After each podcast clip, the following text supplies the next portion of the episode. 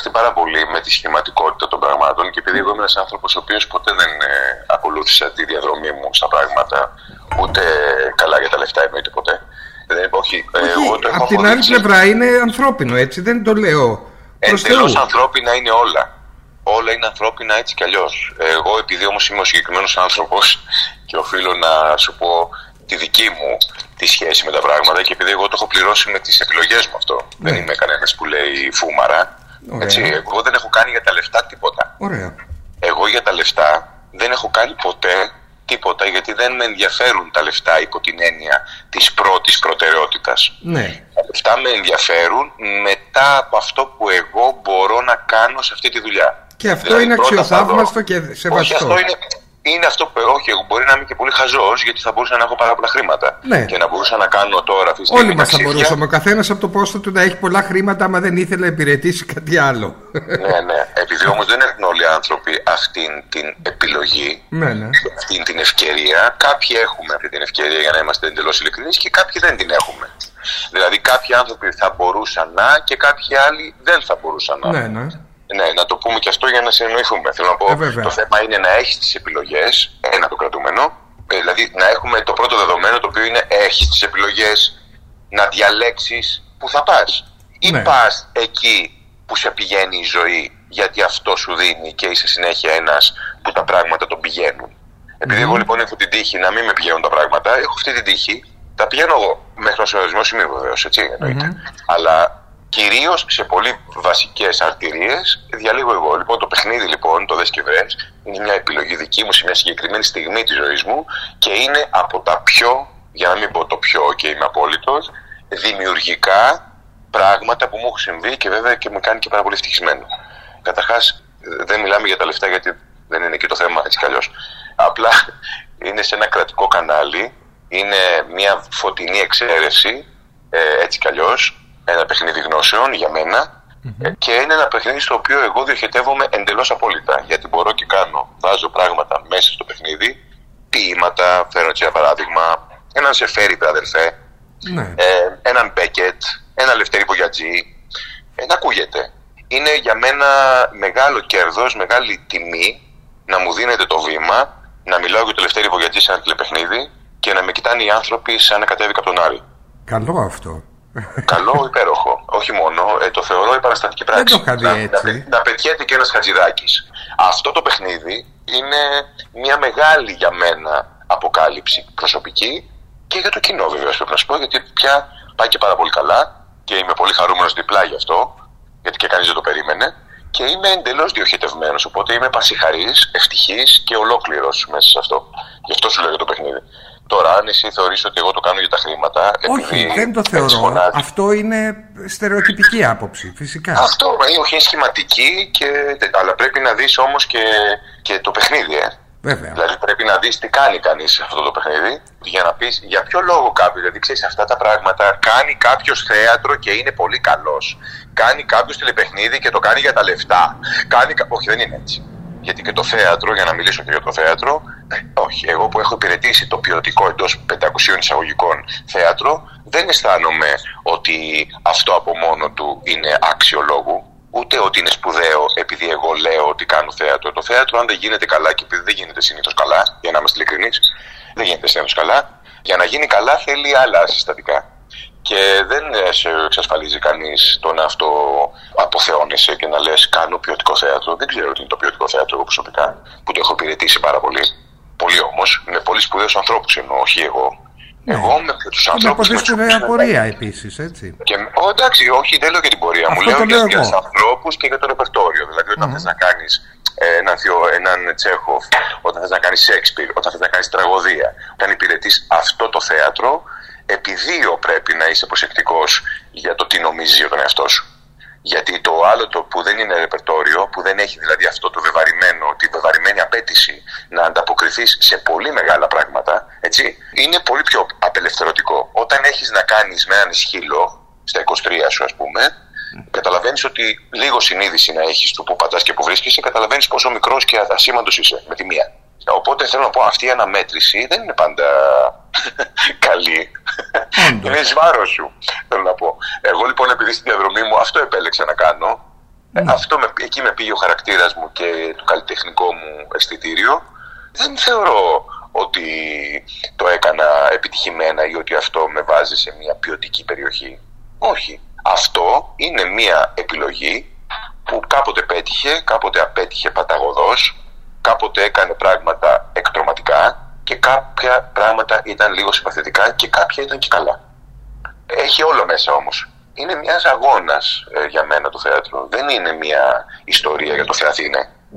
Πόσα βραβεία πήρες, πόσο σε θέλει ο κόσμος, πόσο δεν σε θέλει, αν είσαι πρωταγωνιστής, αν δεν είσαι. Δεν με ενδιαφέρουν πολύ αυτά τα πράγματα εμένα. Και στα λέω έτσι τώρα λίγο έτσι εντάχει, γιατί βαριέμαι πάρα πολύ αυτή τη σχηματικότητα. Ε, δεν μπορώ τη σχηματικότητα εγώ γενικώς. Δηλαδή αυτό τηλεπαιχνίδι ίσον λεφτά, θέατρο. Ε, Πώς κάνεις το Σέξπιρ. Πώς τον κάνεις το Σέξπιρ είναι το μεγάλο θέμα. Πώς κάνεις τον Εσχύλο. Όχι ότι κάνεις Εσχύλο αυτό από μόνο του είναι σπουδαίο. Όχι, αυτό δεν είναι σπουδαίο. Αυτό είναι τυχερό. Σου τυχε. Το θέμα είναι πώς το κάνεις. Και επειδή εγώ ξέρω πάρα πολύ καλά πια μετά από 27 χρόνια στο θέατρο πώς τα έκανα τα πράγματα, δεν είμαι πολύ χαρούμενος γι' αυτό σε όλες τις περιπτώσεις. Θα έλεγα ότι είμαι πολύ απογοητευμένος. Σε σχέση με αυτό που ονειρεύομαι, βεβαίως, έτσι. Όχι σε σχέση με αυτό που μου λέει ο κόσμος. Σε σχέση με αυτό που ονειρεύομαι εγώ. Γιατί εγώ ξέρεις, δίνω λόγο μόνο στον εαυτό μου. Όπως όλοι μας θα πρέπει να κάνουμε. Δηλαδή, ναι. ναι, εν, εν πρώτης, έτσι. Δηλαδή στην αρχή λες, δίνεις ένα λόγο στον εαυτό σου. Το λόγο διδώνει που λέγανε οι αρχαίοι. Και μετά παίρνεις και την άποψη του δεύτερου, του τρίτου, του, του όποιου βεβαίως. Όλα έχουν σημασία στην κοινωνία και στη ζωή μας. Αλλά δεν μπορείς να μην παίρνεις λόγο από τον εαυτό σου ή να μην δίνεις λόγο, να μην συνδιαλέγεσαι με αυτό που ονειρεύεσαι. Ποιος θα μου πει εμένα που θα πάω αν δεν μου πει ο εαυτός μου; Ποιος θα μου πει; Ο τάδε δημοσιογράφος, ο τάδε κριτικός, ο τάδε φίλος, η μάνα μου; Ποιος θα μου το πει; Κανείς. Όντως.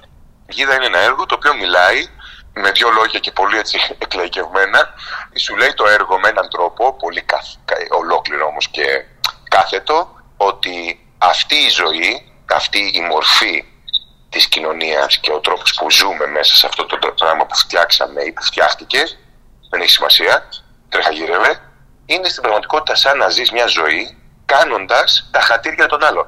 Χοντροειδώς μιλάει γι' αυτό. όταν, όταν όμως εσύ αισθανθείς κάτι προσωπικό το οποίο δεν έχει την έξωθεν καλή μαρτυρία και το ok των άλλων ίσον γίδα. Δηλαδή υπάρχει μια γίδα που σου προκαλεί κάτι, αλλά κανείς δεν τη δέχεται. Η γίδα τώρα βέβαια αναζητείτε τι είναι, έτσι. Ακριβώ. Αναζητείτε τι είναι και πολύ καλά. Και είναι γίδα ε, ακριβώς για αυτό το λόγο. Για να μην είναι τίποτα εντός κοινωνίας. Γιατί αν ήταν εντός κοινωνίας, έστω και στο περιθώριο της κοινωνίας, δηλαδή μια γκέι σχέση, ένα, ξέρεις, ένα τέτοιο πράγμα, θα είχε άλλα σήματα από τον άλμπι στον κόσμο. Το σήμα είναι ένα πράγμα εκτός κοινωνίας που κανείς δεν μπορεί να το δεχτεί. Και ως εκ τούτου δεν κάνεις το χατήρι της κοινωνίας, κοινωνία ίσον, οικογένεια, γυναίκα σου, παιδί σου, φίλος σου. Στο δικό μας το έργο. Ναι. Έτσι. Αν δηλαδή ο φίλος σου δεν σου πει μπράβο φίλε, προχώρα, εσύ είσαι καταδικασμένος. Να κάνεις το χατήρι του φίλου σου. Και όχι να ακολουθήσεις αυτό που σου λέει η ψυχή σου και η αίσθησή σου αυτά όλα για μένα είναι, δεν είναι τίποτα όλα αυτά. Είναι πολύ αυτονόητα για μένα έτσι κι αλλιώς. Αλλά όταν μπαίνουν στη ζωή σαν ζητούμενα και σαν τρόπο να τα ζήσεις, δηλαδή όταν πρέπει να αντέξεις όλα αυτά τα πράγματα στη ζωή σου, το βάρος είναι πάρα πολύ μεγάλο. Σου κάνει πολύ κακό να κάνεις συνεχώς τα χατήρια των άλλων για να σε αγαπούν με αυτήν την ψευτιά, με αυτό το δίλημα, το ψευτοδίλημα, ότι για να με αγαπάει ο τάδε πρέπει να κάνω αυτό. Αυτά είναι ψέματα. Γιατί στην πραγματικότητα η αγάπη δεν κάνει διακρίσεις, ούτε περιμένει τα χατήρια, αν είναι αγάπη. Μόνο που πρέπει να μπει στον κόπο να την τσεκάρει στην αγάπη. Και αυτό είναι που φοβόμαστε. Εκεί είναι και γι' αυτό επίσης μιλάει η Γίδα. Δηλαδή νομίζω ότι ο Μάρτιν είναι ένας άνθρωπος ο οποίος αυτό δοκιμάζει. Δοκιμάζει τον εαυτό του και τους άλλους σε αυτή τη συνθήκη. Ποιος δηλαδή θα τον ακολουθήσει, ποιος θα τον αγαπήσει, γι' αυτό που το αποκαλύφθηκε ότι είναι. Καταλαβες, ναι. τώρα το λέω λίγο σύνθετα. Όχι, αλλά... καθόλου σύνθετα. Ναι, Αυτό που είναι λοιπόν είναι, είναι μια γίδα. Δηλαδή κάτι είναι, μια, είναι, ένα πράγμα το οποίο το αποκαλύφθηκε από τον εαυτό του. Δηλαδή η γίδα είναι η προσωπική του αποκάλυψη στην πραγματικότητα. Δεν ναι. υπάρχει καμία γίδα για μένα. Όπως να σου πω και κάτι, όταν κάποιος ερωτεύεται, δεν υπάρχει κανένας άλλος. Υπάρχει η προσωπική σου αποκάλυψη με αφορμή τον άλλον. Εγώ αυτό πιστεύω όταν κάποιος δηλαδή σου προκαλεί αυτή την ένωση με κάτι, αυτή την αποκάλυψη, ή αυτό το αίσθημα, ή αυτή την ευχαρίστηση το να τον βλέπεις Αυτό είναι στα σχέση. Όταν αυτό σταματάει, σταματάνε όλα. Είναι τόσο απλό. Δεν υπάρχει. Δηλαδή η αγάπη είναι ένα οχτάρι, είναι ένα μπαίνει μες στον άλλον και γυρίζεις, αλλά στην πραγματικότητα αναγνωρίζεται ο ένας μέσα στον άλλον. Αυτή είναι όλη η ιδέα. Mm. Αλλιώς, ε, ναι, αυτή είναι η περιπτωσία της ιστορίας. Να αναγνωρίζεσαι κάπως. Και αυτό είναι πάρα πολύ δύσκολο. Βεβαίως. Πάρα πολύ δύσκολο. Δηλαδή είναι πάρα πολύ δύσκολο. Είναι στα όρια του μία φορά στη ζωή σου. Αν είσαι τυχερός. Εκτός από τη γίδα, που είναι ο Μάρτιν στην πραγματικότητα, είναι αυτό το εκτός των ε, κοινωνικών συμβάσεων που του αποκαλύπτεται. Υπάρχει και μια Σίλβια στη μέση. Η Γίδα ή ποια είναι η Σίλβια είναι το, ο τίτλος του έργου στο Θέατρο Αθηνών. Ακριβώς. Η Σίλβια λοιπόν είναι μια ερωμένη; Ποια είναι η Σίλβια; Είναι, η Σίλβια είναι έξω; Είναι έξω σου; Είναι μέσα σου; Είναι στους άλλους; Πού προβάλλεται αυτό το αίσθημα. Πού προβάλλεται το αίσθημα. Δεν θέλω τώρα να το κάνω θεωρητικό παραπάνω, Δεν αλλά θέλω να θεωρητικό. πω σε σχέση με αυτό που σου έλεγα πριν, επειδή ο άνθρωπος αυτός είναι ένας τεράστιος συγγραφέας, έτσι. Ναι. Δεν είναι ένας σχηματικός συγγραφέας, ούτε μιλάει για κάτι. Ε, δηλαδή, εξ αφορμή ανοίγει κάποιες περιοχές και γι' αυτό προσπαθώ να είμαι λίγο πιο αναλυτικός γιατί ο άνθρωπος αυτός, το έργο του δηλαδή ναι. η συμπίκνωση που έχει και τα ανοίγματα του έργου είναι παντού. Οπότε θέλω να πω πρέπει και εμείς που μιλάμε γι' αυτό όσο μπορούμε κατά το δυνατόν να ανοίξουμε αυτή την πεντάλια γιατί δεν είναι τόσο απλοϊκό το έργο. Πώς να σου πω; Ε, το ναι. έργο αν δεν το δεις δεν έχει πολύ νόημα. Πρέπει να το δεις γιατί πραγματικά η φτιαξιά του έργου, η γραφή του, το χιούμορ του, η λοξή του η ματιά. Αυτά που σου ανοίγει την ώρα που τα βλέπεις και μένεις με πάρα πολλές απορίες από τη μια και λες «Ε, τι ήταν αυτό, τι ήταν εκείνο, τι ήταν άλλο. Την, μετά σκέφτεσαι καμιά εβδομάδα τι είναι αυτό. Μετά το συζητάς με κάποιους φίλους, κάποιοι σκαλώνουν στη γίδα, λένε τώρα τι είναι αυτό.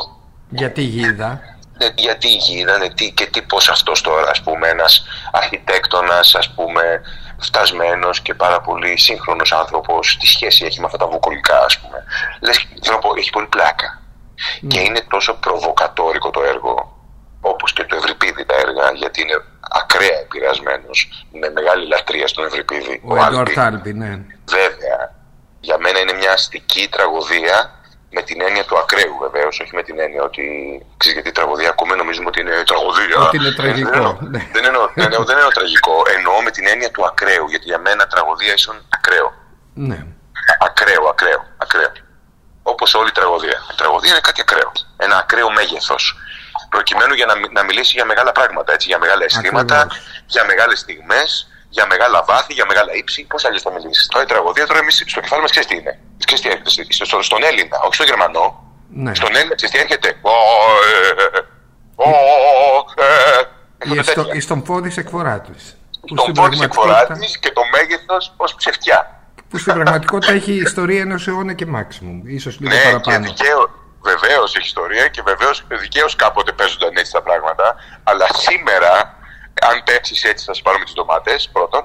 Δεύτερον, δεν θα έρθει κανείς να σε δει. Και τρίτον, δεν πείθεις κανέναν. Οπότε θέλω να πω, μάλλον πρέπει κάπου αλλού οι καλλιτέχνες εμείς να την ψάξουμε τη δουλειά. Δεν μπορεί να είναι δηλαδή η τραγωδία ένα πράγμα πασέ, περασμένο, παλιό, βεβαρημένο παρελθόντος και ότι είναι σπουδαίο αυτό, αλλά δεν αφορά κανέναν. Όχι. Η τραγωδία είναι εδώ, είναι ένα δώρο για τις ζωές μας. Ούτε για πολιτισμούς θα μιλήσω, ούτε για τίποτα. Είναι ένα δώρο η τραγωδία και εγώ το ξέρω πολύ. Το ξέρω και το λέω δηλαδή μέσα από την ψυχή μου αυτό που σου λέω. Ναι. Εγώ το έχω νιώσει την τραγωδία ως σωτηρία. Ναι. Έχω νιώσει την τραγωδία ως βοήθεια. Έχω νιώσει την τραγωδία ως, ως κάτι το οποίο λες Θεέ μου τι τυχερός είμαι που επικοινωνώ ένας άνθρωπος, δηλαδή ένας Σοφοκλής, ένας Εσχύλο, ένας Ευρυπίδης, γράψανε αυτά και είναι δικό μας πράγμα. Αυτό εννοώ. Mm. Είναι ένα δικό μας πράγμα γιατί μιλάει για το πιο βαθύ σημείο της ύπαρξης του ανθρωπου Για τα πιο βαθιά εγγενή πράγματα, πυρηνικά. Δηλαδή ένα θέατρο άλλου πλανήτη, πώς να σου πω. Δεν έχει κανένα ρεαλισμό, δεν έχει κανένα σχήμα. Είναι ένα πράγμα το οποίο έχει μέσα όλες τις δυνατότητες, αυτό θέλω να πω, η τραγωδία. Οπότε όταν λέω τραγωδία για τον Άλμπι, εννοώ ότι αυτό ακριβώς πιστεύω και για την Γίδα. Και γι' αυτό τη λατρευω Γιατί έχει συστατικά τραγωδίας, δηλαδή έχει μέσα του κάθε δυνατότητα. Εγώ δηλαδή τώρα που κάνω αυτή την παράσταση τώρα τρία χρόνια και είμαι ευτυχισμένος που ασχολούμαι ακόμα με το έργο, κάθε μέρα λέω εσύ, τι, τι είναι αυτό; Και όλο κάτι μου ανοίγεται και με, σε μένα και στους υπόλοιπους βεβαίως συναδέλφους και λέμε κάθε βράδυ, εσύ τι ήταν αυτό; Α, είναι και αυτό. Όλο ανοίγουν δηλαδή κάτι πράγματα.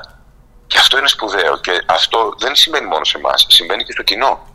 Ναι. Και αυτό είναι το ακόμα πιο αποκαλυπτικό και πιο ωραίο. Ο Άλμπι από την άλλη πλευρά έχει γράψει, γιατί πολλοί ίσως δεν τον συνδυάζουν, και τη Virginia Woolf. Έτσι, το πιο σοβαρό τη Virginia Woolf είναι μια επίσης τραγωδία. Συμφωνώ. Απλά η Virginia Woolf έχει για μένα σε σχέση με τη γίδα έχει αυτό το πράγμα μωρέ με το αλκοόλ το οποίο ε, τα κάνει Εμένα ξέρεις αυτό το πράγμα σε σχέση με τη σημερινή εποχή και σε σχέση με τη φάση που βρίσκομαι εγώ. Ναι, ναι. Θεωρώ ότι η γίδα συγγραφικά τώρα για τον Άλμπι είναι 10 βήματα μπροστά.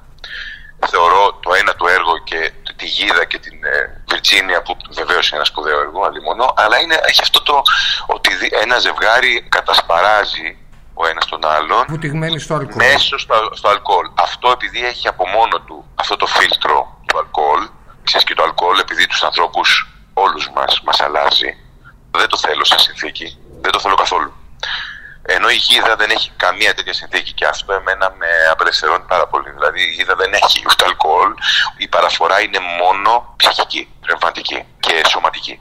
Αλλά καθαρή. Πατάνε καθαρή όλοι στα πόδια καθαρή, σαν, δηλαδή. σαν να γεννήθηκε σήμερα. Ναι. Αυτό. Σαν να βγήκες, είδες πρώτη φορά τον ήλιο και έπαθες κάτι. Αυτό είναι συγκλονιστικό στη γίδα. Αυτό έχει η γίδα. Το οποίο είναι και η δυσκολία της βεβαίως. Για να μπορείς να το κάνεις με έναν τρόπο πιστικό. Έτσι. Δεν ξέρω πόσο πιστικά το κάνω, πάντως ξέρω πόσο πολύ με συγκινείς και πόσο πολύ του κυκλοφορώ μέσα σε αυτό το τοπίο αυτής της πρώτης πρώτης αθωότητας. Αυτό το πράγμα το οποίο έχει χαθεί σε όλους μας.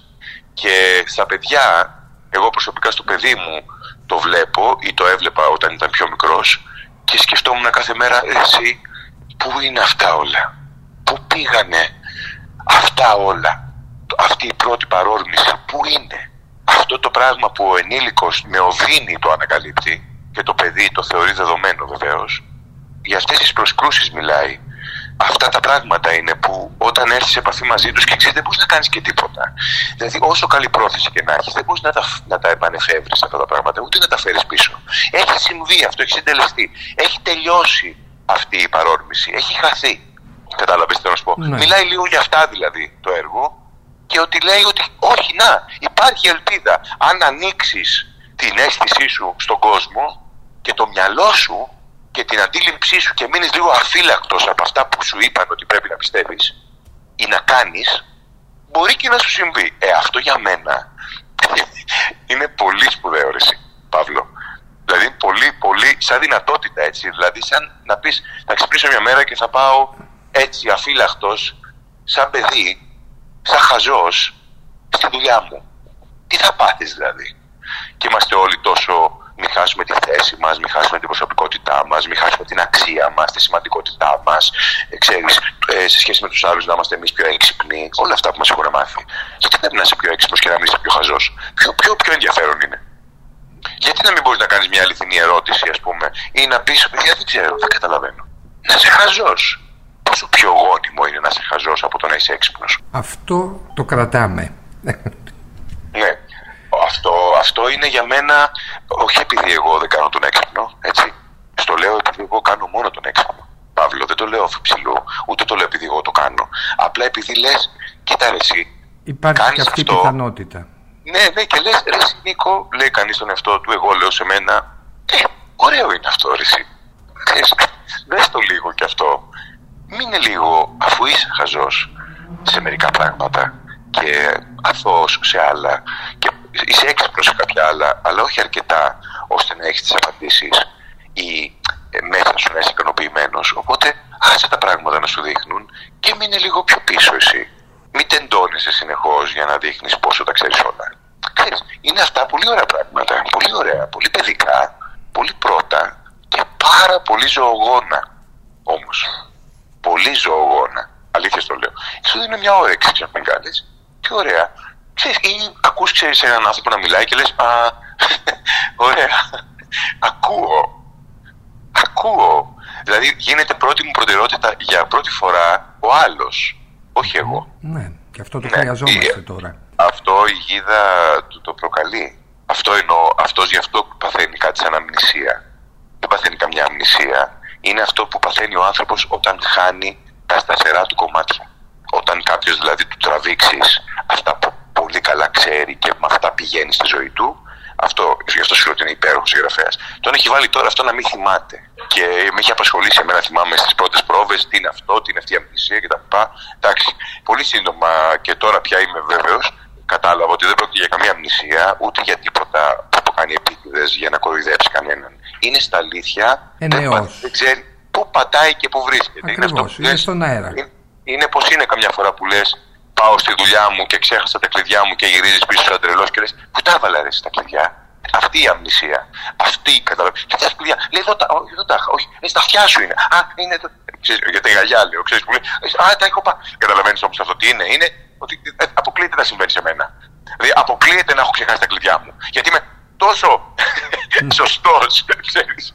Γαμώ το. Τα βάζω όλα στη σειρά και τα βάζω εκεί που πρέπει. Αποκλείεται να έχω ξεχάσει τα κλειδιά μου. Δεν γίνεται αυτό γιατί ξέρει, μερικοί άνθρωποι δεν επιτρέπουν καν αυτό. Δηλαδή χάνουν κάτι και λένε Πώς το πάθα εγώ αυτό; Πώς το πάθα εγώ αυτό; Ξέρεις, καθημερινά πράγματα είναι αυτά. Ε, αυτός ο άνθρωπος του έχει συμβεί αυτό και δεν ξέρει πού πατάει και πού βρίσκεται. Δεν ξέρει ποιος είναι καθόλου. Αλλά συνδέεται με τα κλειδιά. Αυτό εννοώ τραγωδία εγώ την πιο ακραία φωνή στη ζωή μου τραγωδίας αισθήματος δηλαδή ακραίου το έχω ακούσει μια φορά στην Κέρκυρα από μια κοπέλα που έπεσε από ένα μηχανάκι μαζί με το φίλο της και εμείς τρώγαμε σε μια ταβέρνα γιατί ήμασταν με μια παράσταση με τον Δημήτρη τον Ήμελο και ακούμε ένα μπαμ και μια κραυγή. Και νομίζουμε από την κραυγή ότι ο ένας σκοτώθηκε και ο άνθρωπος που ουρλιάζει βλέπει κάποιον νεκρό. Για τέτοια κραυγή σου μιλάω συγκλονιστική. Μας σηκώθηκαν και πηγαίνουμε έντρομοι να δούμε τι έχει συμβεί και φτάνουμε και τι ήταν. Ήταν η κοπέλα, ο φίλος δεν είχε πάθει τίποτα, είχαν πέσει με 10 χιλιόμετρα έτσι κι αλλιώς. Τίποτα ο φίλος της και η ίδια ήταν απλά Σάββατο βράδυ, είχε ντυθεί και είχε σκιστεί το καλσόν της.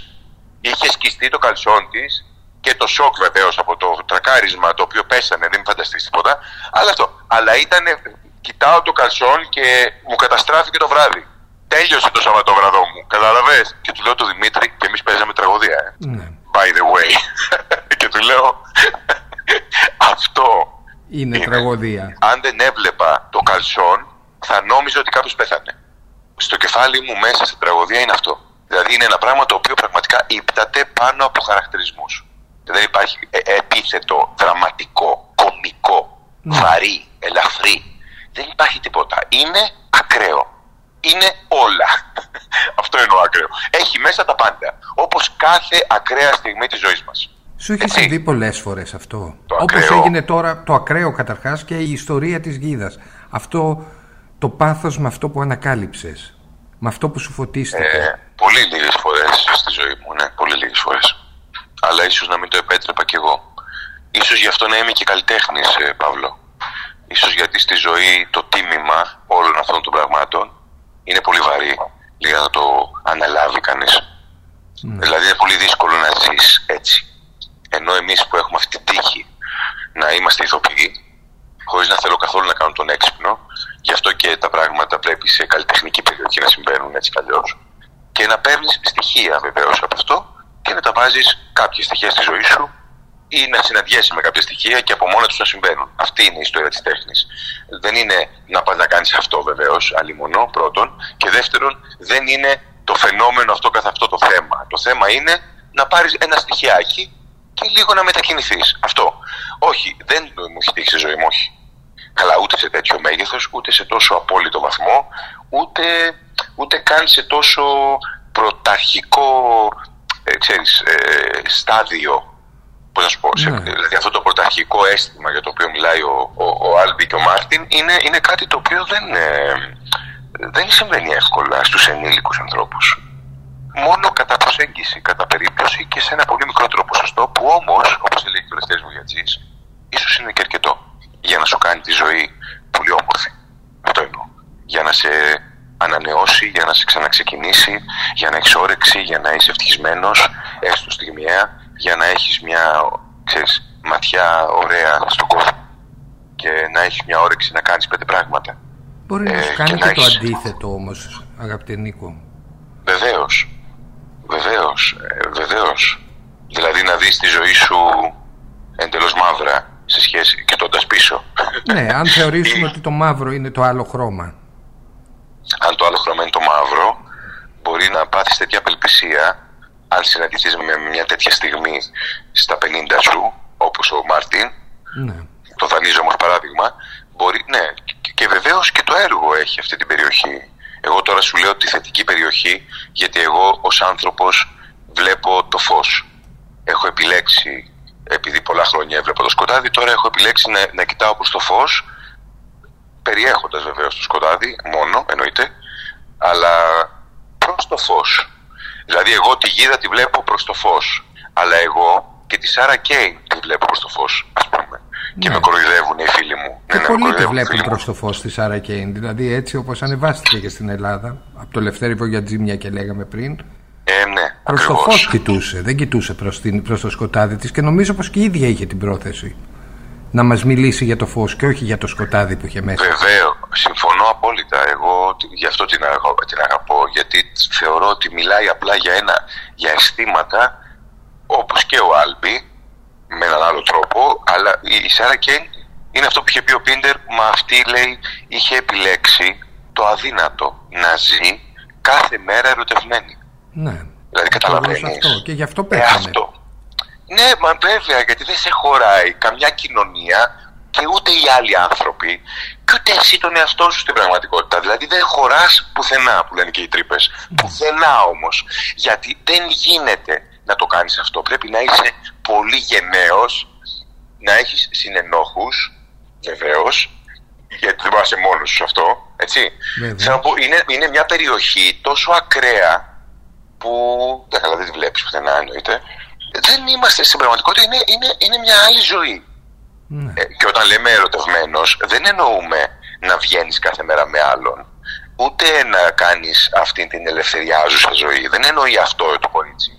Μιλάει για μεγάλα αισθήματα τα οποία σου προκαλεί κάποιος και εσύ εκ νέου τα ξαναζείς. Δηλαδή ότι δεν σου φτάνει αυτό που σου συνέβη και τέλειωσε, το επαναεφευρίσκεις ας πούμε καθημερινά. Το προκαλείς, το ζητάς. Ναι. Αυτό, γι' αυτό το πράγμα μιλάει. Κατάλαβες, δεν μιλάει ναι. ότι πήγαινε κάθε μέρα με έναν άλλο προς Θεού. Δεν μιλάει για αυτό το πράγμα. Λέει αυτό το αίσθημα ξανά και ξανά. Άκου τώρα. Ε, αυτό το αίσθημα ξανά και ξανά. Εντάξει. δηλαδή, εντάξει. Δεν γίνεται. Σάρα Κέν πίστευε πως βουτώντας το σκοτάδι μπορεί να αναγνωρίζει το φως όμως, αντίστοιχα, στις ναι. συνεντεύξεις της. Νιώθεις και εσύ σαν ηθοποιός αυτό το πράγμα, δηλαδή νιώθεις πως βουτάς στα σκοτάδια, κάποιοι ρόλοι έχουν πολύ σκοτάδι και έχεις μπει σε ναι. τέτοιους ρόλους, πολλούς. Ναι. Και αναγνωρίζεις έτσι το φως, δηλαδή έτσι το βρήκες αυτό που ζεις σήμερα, δηλαδή όλο αυτό που μου είπες, ότι ναι. έχω ζήσει αυτά τα πράγματα και τώρα πια θέλω να κοιτάω προς το φως. Νιώθεις την ίδια τάση; Επειδή και εγώ ήμουν βεβαρημένος ε, με πολλά παπλώματα σε σχέση με, με πράγματα που νόμιζα, με πράγματα που παρεξήγησα σε σχέση με τη ζωή και τον εαυτό μου και τη σχέση μου μαζί του με τον κόσμο εννοώ. Ναι. Ε, ναι, έκανα, έκανα κι εγώ πολλά πράγματα. Τέλος πάντων, σήμερα βρίσκομαι μάλλον από αυτή τη διαδρομή.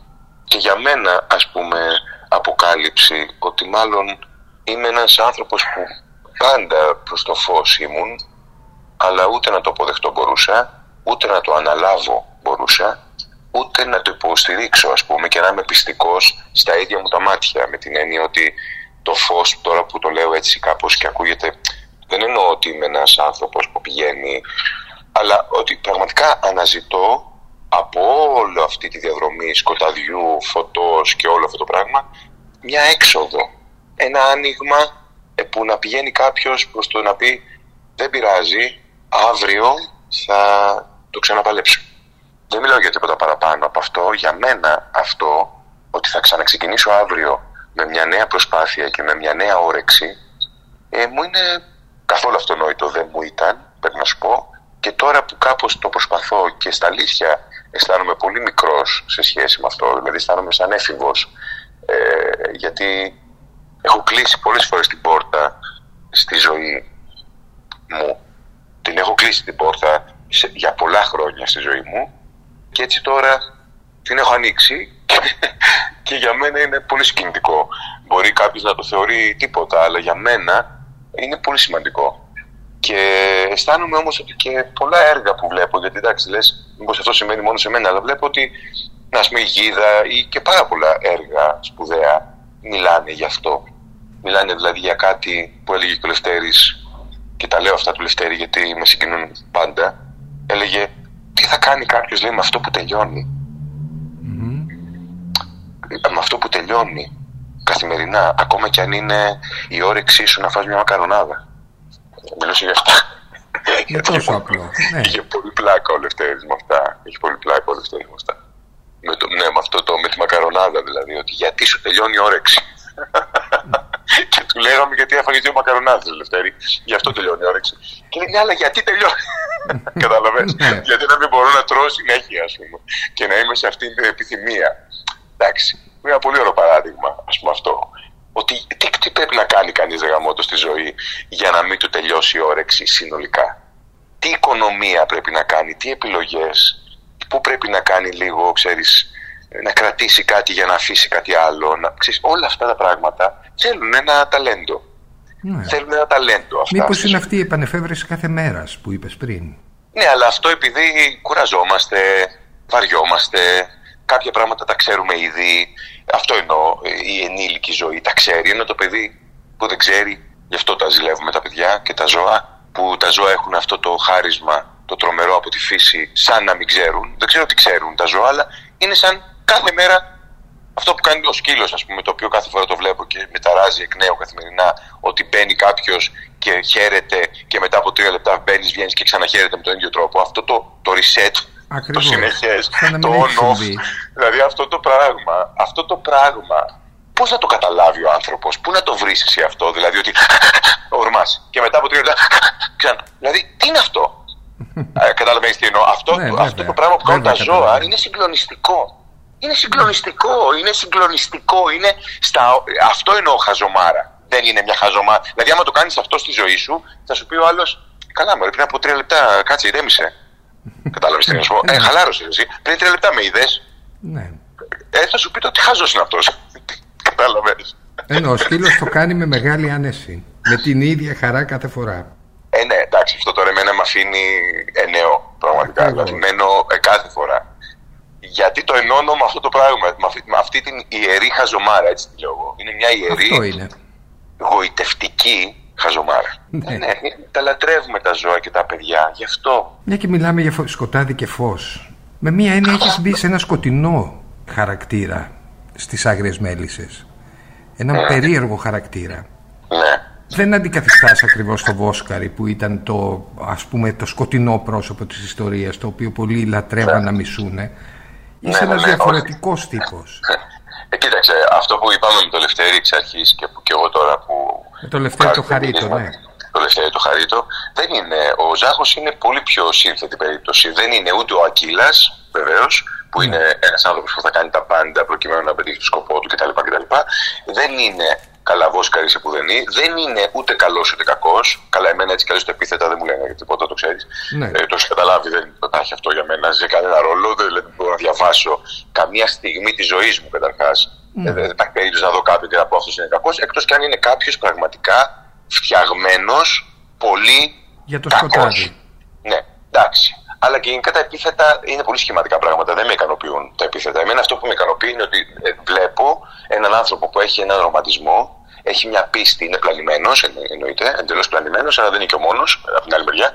Δεν θα ήθελα καθόλου τώρα στα λέω έτσι πολύ εντάχει, δεν θα ήθελα καθόλου να, να είμαι φασίστας βεβαίως, όπως καταλαβαίνεις, αλλά ως καλλιτέχνης μου αρέσει πάρα πολύ ως ηθοποιός να μπω σε αυτή την περιοχή με πολύ προσοχή για να υποστηρίξω την πλάνη του ανθρώπου. Ναι. Η οποία είναι η αιτία για όλα τα δεινά.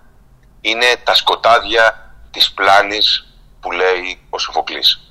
Ναι. Αυτά τα σκοτάδια της πλάνης που μπορεί να είναι οι πλάνοι μου γρατζούνισαν το αυτοκίνητο και κατεβαίνω και σε σκοτώνω. Μιλάμε γι' αυτό. Δηλαδή ότι ξαφνικά η γρατζουνιά στο αυτοκίνητο αυτό το εξισώνω με την ιδεολογία επίτηδες. Δηλαδή ότι κάποιος είναι φανατισμένος με μια ιδεολογία με μια άποψη, με ένα κόμμα, με μια περιοχή, το ανοίγω έτσι για να ναι. συνεννοηθούμε, είναι φανατισμένος. Αυτό μπορεί να είναι, είναι ίσο για μένα με την γρατζουνιά στο αυτοκίνητο. Τόσο, ναι, ναι, τόσο, τόσο πολύ. Δηλαδή, ότι ένας λέει, όχι, είναι αυτό. Ναι. Είναι αυτό. Μέσα του, έτσι. Λέει, είναι αυτό, είναι αυτό. Είναι αυτό. Αυτό είναι, αυτό είναι, αυτό είναι.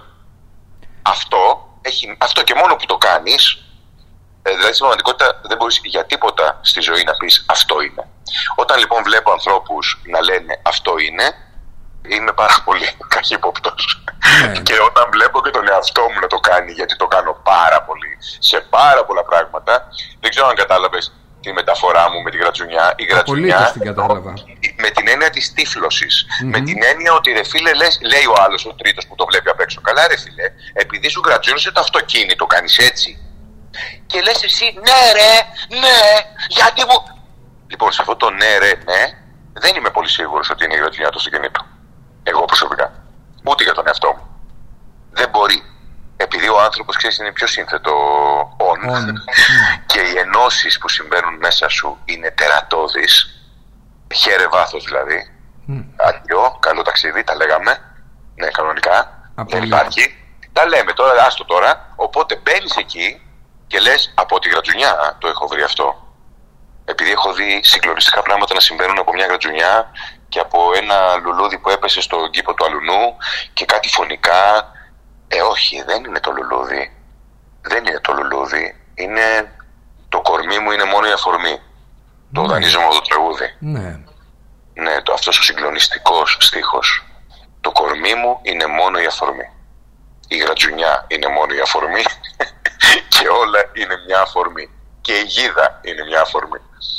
Όλα είναι μια αφορμή ε, για μένα, έτσι κι αλλιώς. Και γι' αυτό είναι ιερή η καθημερινότητα που έλεγε και η Δημουλά, ότι η καθημερινότητα είναι η μόνη ζωή που έχουμε. Το οποίο το βρίσκω συγκλονιστικό.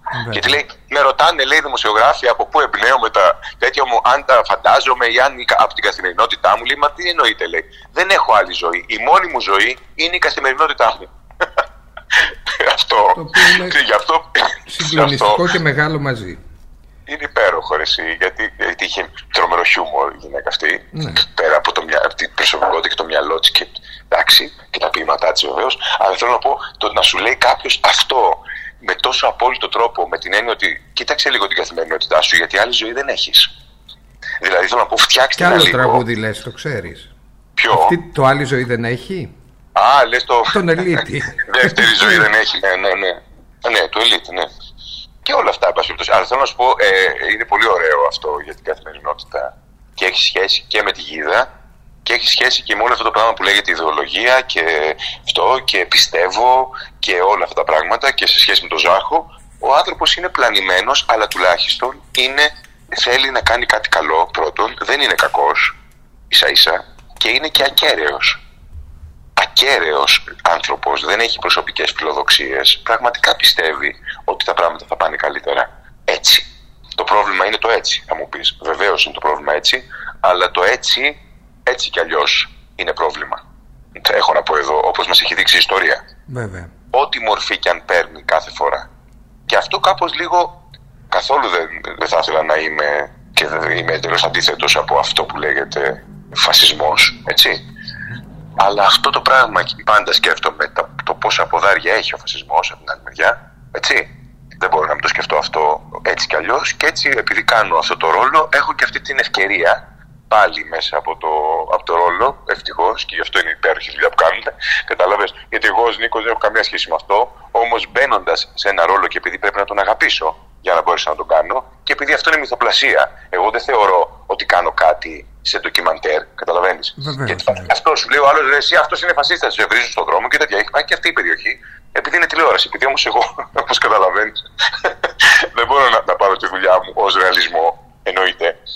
Δεν γίνεται αυτό. Ε, εννοώ μόνο σε επίπεδο αναγωγής λειτουργώ και σε επίπεδο ποιητικό, με την έννοια ότι αυτό το πράγμα κάτι είναι μια μυθοπλασία.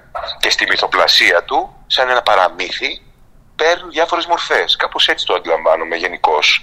Τη δουλειά μας, όπως και ένα ζωγραφικό πίνακα, ένα, ένα, μια αναγωγή βλέπω. Δεν βλέπω μια αποτύπωση της ζωής. Άμα θέλω να δω αποτύπωση της ζωής, βλέπω τη ζωή κατευθείαν. Θεέ μου. δηλαδή βλέπω τη ζωή κατευθείαν που είναι και πιο, είναι και πιο ενδιαφέρουσα. Ναι. Εννοώ, γιατί να τη δω. Ε, δεν με ενδιαφέρει εμένα αυτό. Δεν με ενδιαφέρει η τέχνη δηλαδή, η κατασκευή δηλαδή κάποιου πράγματος. Με ενδιαφέρει η ζωή ως είναι, όπως είναι και η τέχνη σε αυτό που με πηγαίνει, σε αυτό που μου αλλάζει. Αν δεν μου αλλάζει, δεν με ενδιαφέρει κιόλας. Εννοείται. Τι να με ενδιαφέρει; Σιγά τώρα. Η ζωή εξάλλου είναι πολύ πιο ενδιαφέρουσα. Το, το πιστεύω αυτό. Ναι. Αν, αν μπορείς να την κοιτάς έτσι. Γιατί υπάρχουν και άνθρωποι που δεν βλέπουν τίποτα. Δηλαδή αυτό το, το στην υποκριτική το συναντάς πάρα πολύ συχνά. Δηλαδή τη σχηματικότητα του πώς βλέπει κάποιος τους ανθρώπους και πώς, δηλαδή πώς μιμούμαστε, πόσο βάναυσα μιμούμαστε την καθημερινότητα, λες και πρέπει να τη μιμηθείς την καθημερινότητα αντί να την κλέψεις. Δηλαδή αντί να κλέβεις τα στοιχεία τα οποία είναι συγκλονιστικά και να τα βάζεις στη δουλειά σου, πας και μιμήσε μια φυσικότητα η οποία είναι τόσο βαρετή που δεν αφορά κανέναν. Εμένα δεν με ενδιαφέρει αυτό το πράγμα έτσι κι αλλιώς και τώρα πια μετά από 27 χρόνια που είμαι ηθοποιός, μπορώ πια και να το κάνω γιατί πια έχω εκπαιδευτεί να το κάνω και είμαι πολύ περήφανος γι' αυτό. Ε, βρίσκομαι σε μια φάση που θέλω πια να μην φαίνεται καν ότι είμαι ηθοποιός. Είμαι τώρα σε αυτή την αποδόμηση. Ναι. Αυτό, αυτός είναι ο, ο προσωπικός μου αγώνας, είναι να, μην, να είμαι εντελώς να μην είμαι ηθοποιός. Δεν θέλω να είμαι ηθοποιός. Αφού όμως έμαθα να είμαι ηθοποιός. Δηλαδή ναι, έμαθα ναι. την τέχνη μου, έμαθα την τέχνη μου. Έχω μάθει πέντε πράγματα, εν περιπτώσει, που μπορώ πια να πω ότι μπορώ να τα έχω σαν εργαλεία. Αυτό εννοώ, μην παρεξηγηθώ. Ενώ ότι έχω πέντε εργαλεία που μπορώ να τα βάλω στην υπηρεσία ενός πράγματος που να μην φαίνεται φτιαγμένο. Να είναι ένα πράγμα που να έχει τα απαραίτητα συστατικά για να είναι εγωιτευτικό και να μπορεί κάποιος να ταξιδεύει με τη φαντασία του σε αυτό που κάνει. Αυτό είναι το όνειρό μου. Να, ε, έχει, να έχει τη δύναμη της πραγματικότητας, δηλαδή της καθημερινότητας που λέγαμε της Κικής Δημουλά.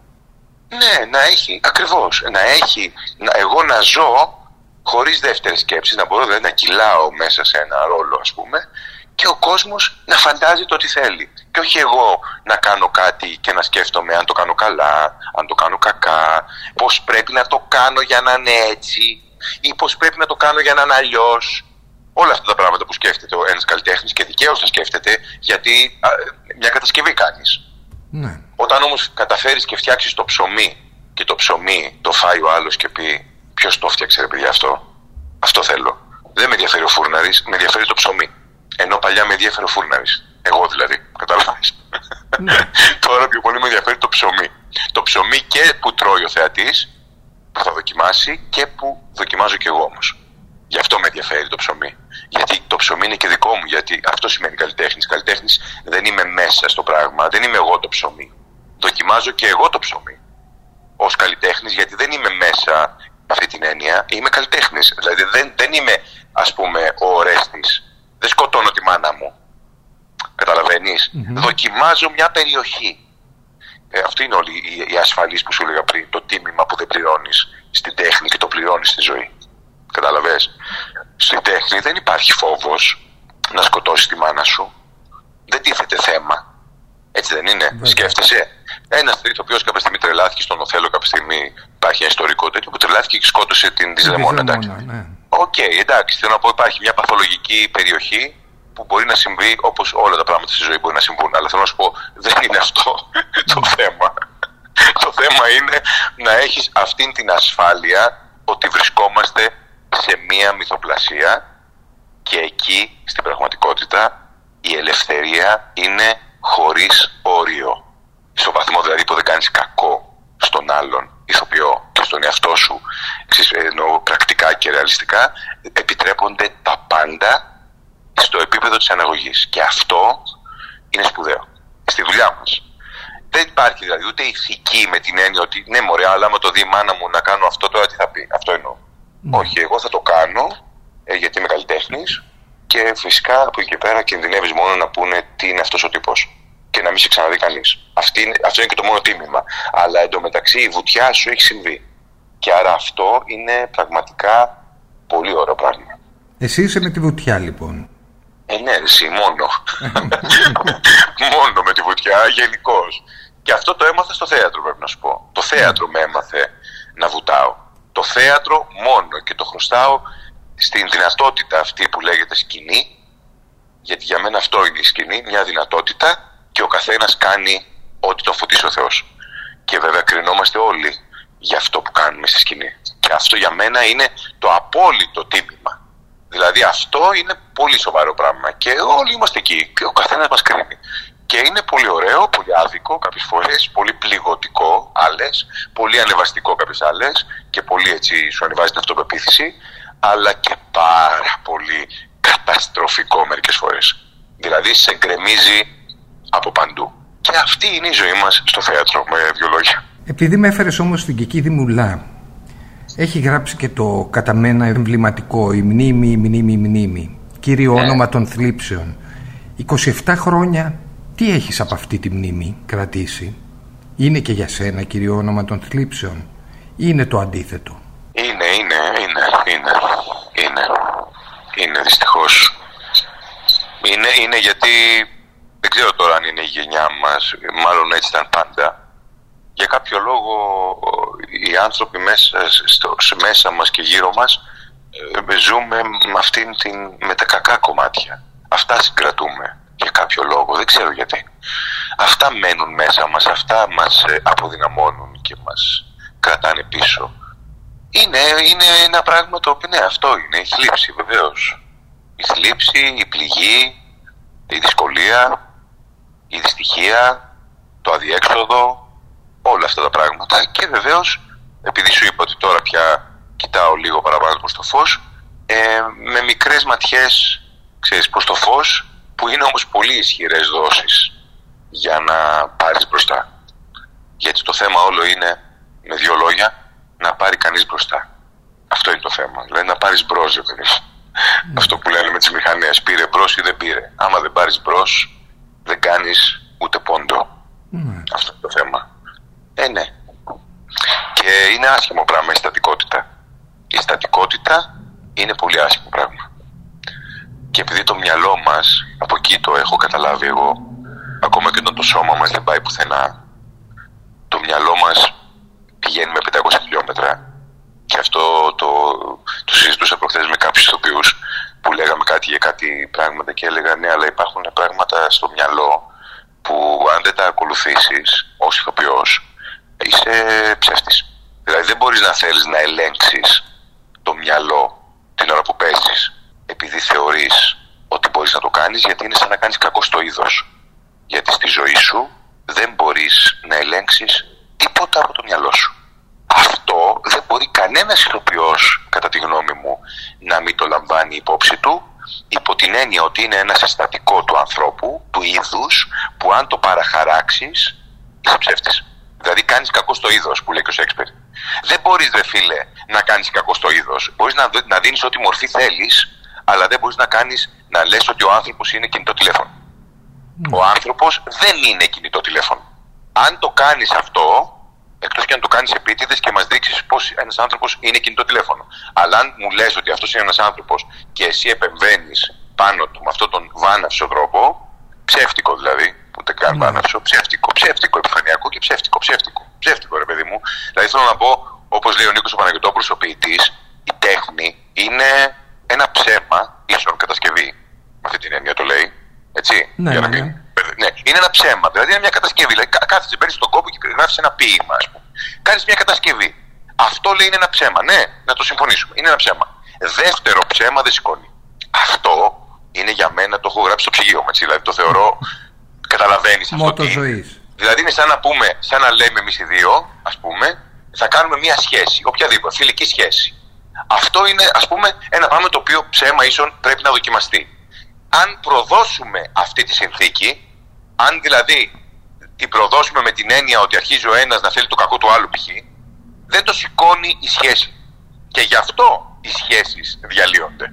Ναι. Οι σχέσεις διαλύονται γιατί παραχαράζονται γιατί το ψέμα αρχίζει και διεισδύει σε πράγματα που δεν θα έπρεπε. Αν δηλαδή η συνθήκη της σχέσης είναι καθαρή, τα πράγματα μένουν και το ξέρουμε αυτό. Μπορεί να αλλάζουν οι συνθήκες, οι πραγματικότητες. Μπορεί δηλαδή να πω με ένα ζευγάρι να μην μένεις πια μαζί. Όμως αυτό που δεν αλλάζει, δεν αλλάζει. Αν είναι αληθινό. Δηλαδή αν είναι ορισμένο.